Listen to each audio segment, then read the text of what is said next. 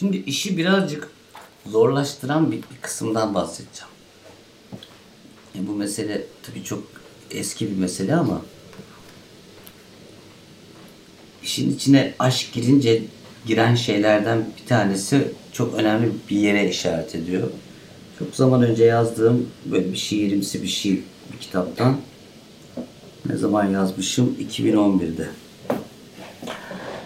Aşk istedin, aşkı istedin, kaybetmekten korktuğun ve korkacağın bir şeyi istedin. Kaybetmekten korkmayı istedin. Aşkı ararken korkuyu aradığını bilmiyordum belki de. Şimdi kaybetmekten, korkmaktan korkma. Ve bir gün tutamayacağın endişesini taşıdığın bir kolu tutmayı ne çok istediğini hatırla. Şimdi eğer söz konusu aşksa aşk eşittir kaybından korktuğun şeydir. Giderse gitsin, aldatırsa aldatsın diyeceğin kişi ise eğer aşk değildir. Doğru. Şimdi genellikle şu yapılıyor ilişkilerde. Bu korkuyu yok etmeye dönük adımlar atılıyor. Ya bu korkuyu yok ettiğinde o aşktan çıkıyor. Ya garantilemek bir anlamda. Hiç korkmamak. İşte o zaman zaten dışarıya tekrar bakmaya başlarsın. Yine korktuğun, kaybetmekten korktuğun birilerini arzu etmeye başlarsın. Bunu partnerler nasıl yapıyorlar? Zaman zaman bu korkuyu yok edecek bir şekilde karşı tarafı kontrol altına al- alarak zaman zaman da karşı tarafın bu korkusunu tamamen yok edecek şekilde buradayım ve hep buradayım şeklindeki bir duyguyu vermeye çalışarak ve kendini bırakarak. Kendini bırakmaktan kastım ne? Şimdi birisi beni eğer sahnede görüp beğendiyse ve zekamı şarkı söylüyorsam şarkı söyleyişimi be- beğendiyse sonra diyor ki artık şarkı söyleme. Ben kıskanıyorum. Sen onu istemiştin. Yani dünyanın en çekici insanını bile bundan uzaklaştırmaya dönük hamlelerle bir ilişkinin stabil hale gelmesine özen gösteriliyor. Zaten stabil hale geldiğinde aşk olmayacak. Bitecek yani. Onun için zaten kendisi kendi içinde böyle bir meselesi olan bir yer bu. Hiçbir şey yapmıyorsanız diyorum ben. Hadi geçtim. Mesela şu cümleyi hep kurarım. Benim de senin de karşımdakine söylüyorum. Başka olasılıklarımız varken birbirimizi seçtiğimiz şeyin adı burası.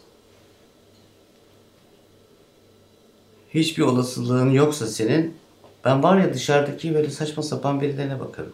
Sen de başkasına bakarsın. Sen hali hazırda gitme özgürlüğü olan ama benimle kalmayı seçen kısımdasın. Şimdi işin içine bu kadar kayıp duygusu gibi bir duyguyu koyduğumda meseleyi yükseltenin de o olduğu ortaya çıkıyor. Şimdi bir adım daha öteye gideyim. Hayatı da yükselten ne? Ölümlü olma bilgisi. Fani olma bilgisi. Evet. Yani sonsuza kadar hiçbir şey kaybetmeyeceğim ben. Ne kendimi ne sevdiklerimi hiç kimseyi kaybetmeyeceğimi bilsem sonsuza kadar. Sonsuza kadar diye bir laf bile koyamaz. Sonsuz çünkü yani. Kadarı yok. Yemin ederim ben hiçbir şeye motive olamam. Doğru. Seks de yapamam. Kayıplar mı yani bizi motive eder? bizi aynı zamanda bitimli olmamız, ölümlü olmamız, kayıp etme duygumuz motive kılar. Onun için mevsimler biter, yıllar biter, insanlar biter, insanlar ölür, ağaçlar biter, bilmem neler biter. Onun için ölümsüzler aşık olamaz. Onun için filmlerde bir ölümsüz ortaya çıktığında onun aşıka düşmesi için Ölümlü hale gelir. ölümlü hale gelmek zorunluluğu vardır. Başladıysa biter o yüzden güzel. Do- Dolayısıyla işin bu tarafı meseleyi yüksek kılan yer. E fakat biz meseleyi hem yüksek yaşamak isteyip hem de hiç korkmayacağımız kadar Güvenli. huzurlu, güvenli ve salakça yaşamak istersek e, buradan bir malzeme çıkaramayız. Hayatın coşkusunu, görkemini, o aşkın ve ilişkinin görkemini de kaçırırız. E, ondan sonra işte aşkın ömrü bilmem ne yıldır. Aşkın ömrü bilmem ne yıldır olur o zaman. Çünkü artık orada aşk kalmamıştır. Bak buradaki şiirimde şey diyorum. Bir gün tutamayacağın endişesini taşıyacağın bir kolu tutmayı ne kadar çok istemiştin onu hatırla diyorum. Hiçbir şey yapmıyorsanız karşınızdakine bakıp bir gün öleceğini bilin ya. Evet. Ben diyorum ki çocuklarınız bile doğduğunda kutluyoruz. Ne kadar hoş bir duygu değil mi? Bir çocuk dünyaya geliyor. Bir, bir tane ölümlü dünyaya geldi. Şu andan itibaren kaybedeceğim bir şey var. Daha evvel yoktu. Meseleyi görkemli kılan hal bu. Ama biz aşk deyince aklımıza dediğim gibi o korku dinsin. O korku dinerse birbirimizle sevişmeyiz. O yüksek e, volümlü seksler yaşanmaz. İşte misyoner pozisyonunda arada bir pıtı Gidip pıtı bir geliriz. şeyler gidip gelirsin ama aa, Seni dinlerken iki şey aklıma geldi. Bir tanesi Cemal Süreyya'nın bir dizeleri vardır. Bir tek aşkı var aşık olanın ve kaybetmek daha zor bulamamaktan diye. Ve ben hakikaten aşkın ben şans olduğuna inananlardanım. Sonra başka bir konuşman geldi aklıma. Orada da hazla aşkı ayırıyordum birbirinden. Hani aşk hakikaten böyle kavrulduğun, yandığın ve aslında insanın içinden farklı türlü çıktığı bir durum herhalde.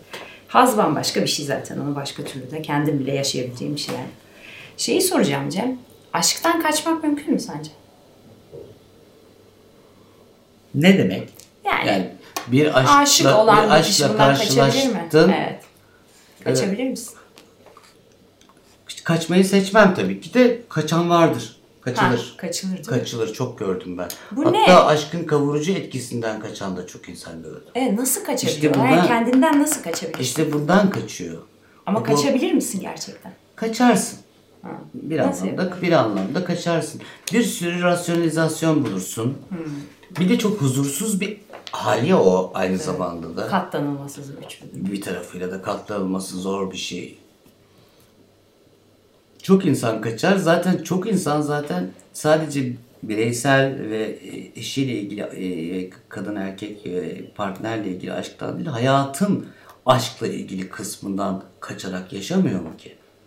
E tabii yani kendinden de kaçarak bence o noktaya geliyor zaten sonunda da kendinden kaçar İnsanların hale çoğu geliyorsun zaten, zaten. aslında o aşkı kısımdan kaçarlar. İşte rasyonellere bakarlar.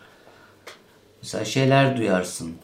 Ne bileyim işte paket olarak iyi diye bir laf vardır mesela partner için denilir.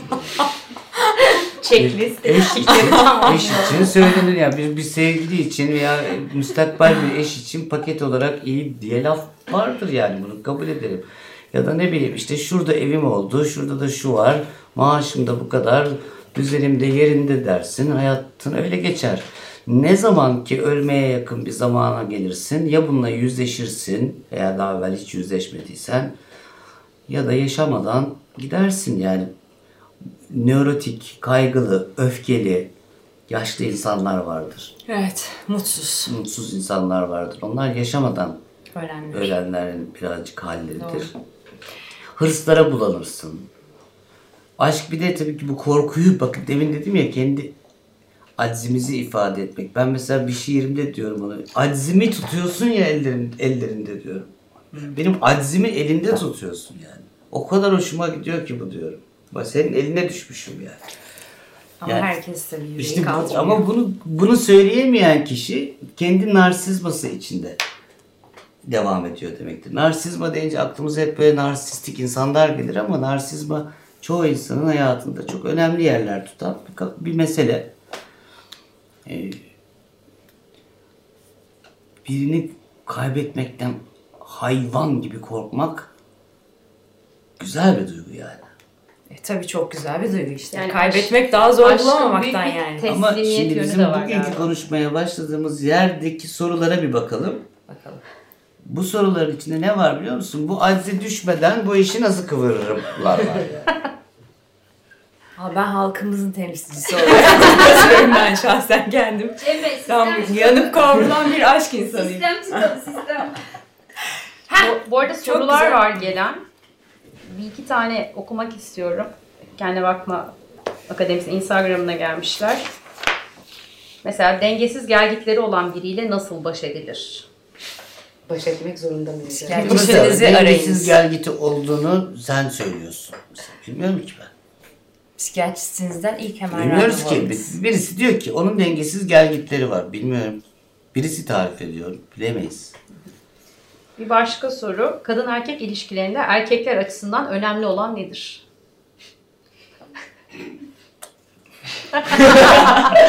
Çok güzel bir karikatür var. Bununla ilgili olarak da. Onun da, onun da genel cevabı yok. Hakikaten erkekler için önemli olan budur. Bu, bu önemli bir soru aslında. Şunun için çok Tatlı önemli. dilgüler yüz. Geçtim diğer kısımlarını. Sadece yani o e, güldüğümüz seks bile olsa, erotizm bile olsa, erotik imge bile her bireyde çok farklı çalışır. Onun için her erkeğin istediği erotizm de aynı şey değildir. Herkesin kendine dair bir bireysel tarihi var ve istekleri farklıdır. Onun için sanki erkekler şu tür güzel kadınlar beğeniyorlar gibi kafanızda bir şey oluşuyor. Birçok kadında var. Bir şeyler pompalanıyor çünkü. O pompalama diyor ki şu kadınları ister erkekler. Yok öyle bir şey. Hiç alakası yok. Zannettiğiniz gibi değil. Evet bu çok önemli bir bilgi aslında. Zannettiğiniz gibi değil. Yani e, ay zayıf, daha zayıf kadınlardan hoşlanıyorum. Zannettiğiniz gibi değil. Daha büyük memeli, zannettiğiniz gibi değil. Daha küçük memeli, zannettiğiniz gibi değil. Yani her şeye zannettiğiniz gibi değil diyorum. Çok farklıdır. Peki sosyal medya ne kadar değiştirdi? Yani gözlemlerin ne? Sana gelen hastalarda da olabilir mesela danışanların. Neyi? Erotik imgeyi mi? Erotik imge değil, ilişkileri. Yani ne bileyim işte sosyal medya, özellikle Instagram bence çok değiştirdiğini düşünüyorum. Ee, bundan 10 yıl öncesiyle 10 yıl yani bugünü karşılaştırırsam ilişkilerdeki sorunlarda farklılık var mı? Ya da ne tür farklılıklar var? Bilmem var herhalde. Dilinde bile farklılık var. Yani işte beni blokladı, beni sildiden e, başlar. Bilmem nereye kadar gider ama gene de insan malzemesi olduğu için öyle büyük, abartılı farklılıklar olduğunu sanmıyorum ben. Sadece daha çok mu görüyoruz ve temas ediyoruz? Bence aldatmalar o zaman da vardı ama şu an 3 günde yakalanıyor mesela. Öyle diyor teyzem. Ne Evet. kadar rahat da eskiden diyor. Teyzem. Cool bir teyzeymiş ne kadar rahat Ne eskiden rahat göre. diyor. Herkes istediğini yapıyordu. Kimsenin haberi olmuyordu. İlişkiler öyle uzun süre devam ediyordu. Şimdi 3 günde yakalanıyorlardı. Üç günde nasıl yakalanır? Sok müessesesiyle mi? Nasıl oluyor? Büyük ihtimalle. Acemiliğinden yakalanıyor. Olur. üç günde. Vardır tabii ki bir sürü farklılıklar var. Hem faydası var, hem eksiği var, hem gediği var, hem bilmem nesi var. Yani sosyal medya her şeyle kötü değil, her şeyle iyi değil.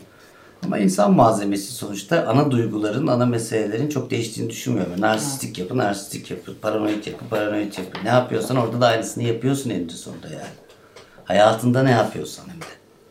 Ne kadar farklı görünmeye çalışırsan çalış, bu sefer de ne kadar farklı görünmeye çalışıp çal- çalıştığını görebiliyorum ben.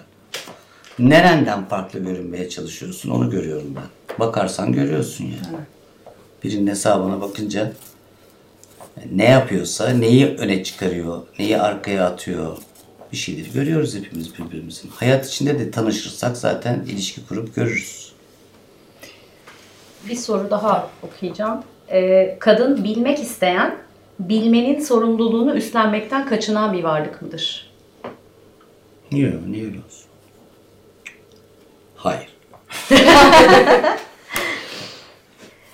Kadınlar da tabii şimdi ben kadınlar adına atıyoruz ama var mıydı başka soru? E, sen şey yap, ben Bu arada yani kendine bakmak, duygularına hakim olmak, duyguları daha tarif etmek. Bunu her her programda bir, bir yerde söylüyorum yani. Makyajı siz yapıyorsunuz. Estetik siz. Terapiste siz. Kitapları siz okuyorsunuz. Ki- Kişisel gelişim zırvalığı dahi olsa. Meraklısı olan, üzerine giden, hayatını dönüştürmek, geliştirmek için çabalayan bir eksiği olduğunu daha çok fark eden kadın. Bak biz düştük kadın erkek Erkek. peşine. Erkekte maalesef özellikle burada yani böyle bir tamamlanmışlık durumu yani. Doğdu çükü var tamam gibi böyle bir hal var.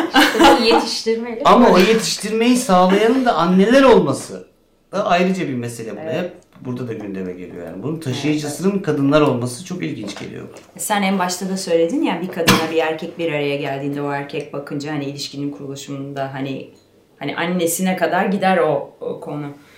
Dedim biraz önce hani bu aşk durumundan bahsediyorduk ya bundan kaçılabilir mi falan filan gibi. Şimdi o zaman hani evliliğe geldiğimizde işin esprili yanıyla sistemi tıkıyor dedik ama bir sürü kişi için belki çok güvenli bir yer evlilik.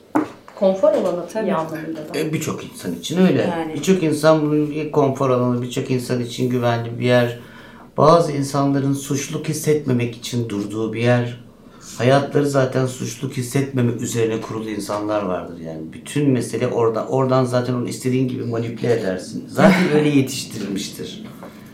Ah ah ama çok hayat harcanıyor. Ha, yani bütün meselesi Yani insanlık adına üzülüyorum Benim mesela bir tane ne- geçenlerde Instagram'a yazdığım bir laf var şey diyor. ama gerçekten yani. İnsanda kadın Öleceğimiz bir hayatı yaşayacağız. Hale bak yani. Bir yaşayamıyoruz yani. birilerini hayal kırıklığına uğratmadan Kendi destanını yazmış. kendi birini destanını görmedim. yazmış birini görmedim diyorum şimdi. Bu kadar cümle. Şimdi o kadar bazı yerlerden DM'den falan ama başkalarını hayal kırıklığına uğratmak, anneyi babayı hayal kırıklığına uğratmak ne cevaplar geliyor. Ee, hatta bir tanesi oldukça dindar, inançlı biriydi anladığım kadarıyla. Dedim ki yani sen Peygamber Efendimizin de birilerini hayal kırıklığına uğrattığını görmüyor musun dedim. Evet. Yani o da putperestleri hayal kırıklığına uğrattı. Hatta ailesini bile hayal kırıklığına uğratmıştır. Yani Hazreti Ömer onu öldürmeye falan gider bir gün evine sonra iman eder falan. Yani aklınıza gelen bütün büyük hayatlarda bu, bu vardır. Bizim küçük hayatlarımızsa söz konusu olan deseniz destan yazmak illa da bir şey keşfetmek veya bir yeri fethetmek değildir. Kendi hayatımızda da çok büyük destanlar yazabiliriz. Mutlaka hayal kırıklığına uğratacaksın. Birileri seni suçlayacak. Birileri beğenmeyecek. İşte biraz yürekli olacaksın ama o da ne istiyor? Ama hem yüreğin, hem yüreğin yok hem götün yok. Ne, ne aşkla ne ilgin var o zaman derler adam yani. Yürek de yok, göt de yok. Neyle yapacağız bu aşkı biz? Sonra kendini Ya, evet. hayal kırıklığına uğratıyorsun. Destanını yazamayarak bile. Sonra işte inşallah ben o tip insanlar için şey diyorum. Biraz önce dedin yani belli bir yaşa gelince artık ölüm yaklaşınca ya böyle uyanıyorlar. Aa çok kötü bir hayatım oldu. Ya da inşallah diyorum uyanmaz. Çünkü onu bir fark ederse feci bir durum yani. Tabii, Geri dönüşü de yok öyle artık. Bütün hayat gitmiş yani düşünsene. Aynen. Koca bir hayatı başkaları Yani için evet. yaşamışsın. Ya ben tabii ki e, hani yaşım ilerledikçe eskiden kızıyordum böyle insanlara. Çünkü hayatlarını harcadıklarını düşünüyordum. Şimdi tabii hani yargılamama noktasına geldikçe artık hani herkesin de kendi hayatı yapılacak bir şey yok. Ama yolu bir açabilirlerse çok memnun olacağım yani. Sistemi çıkamasınlar canım.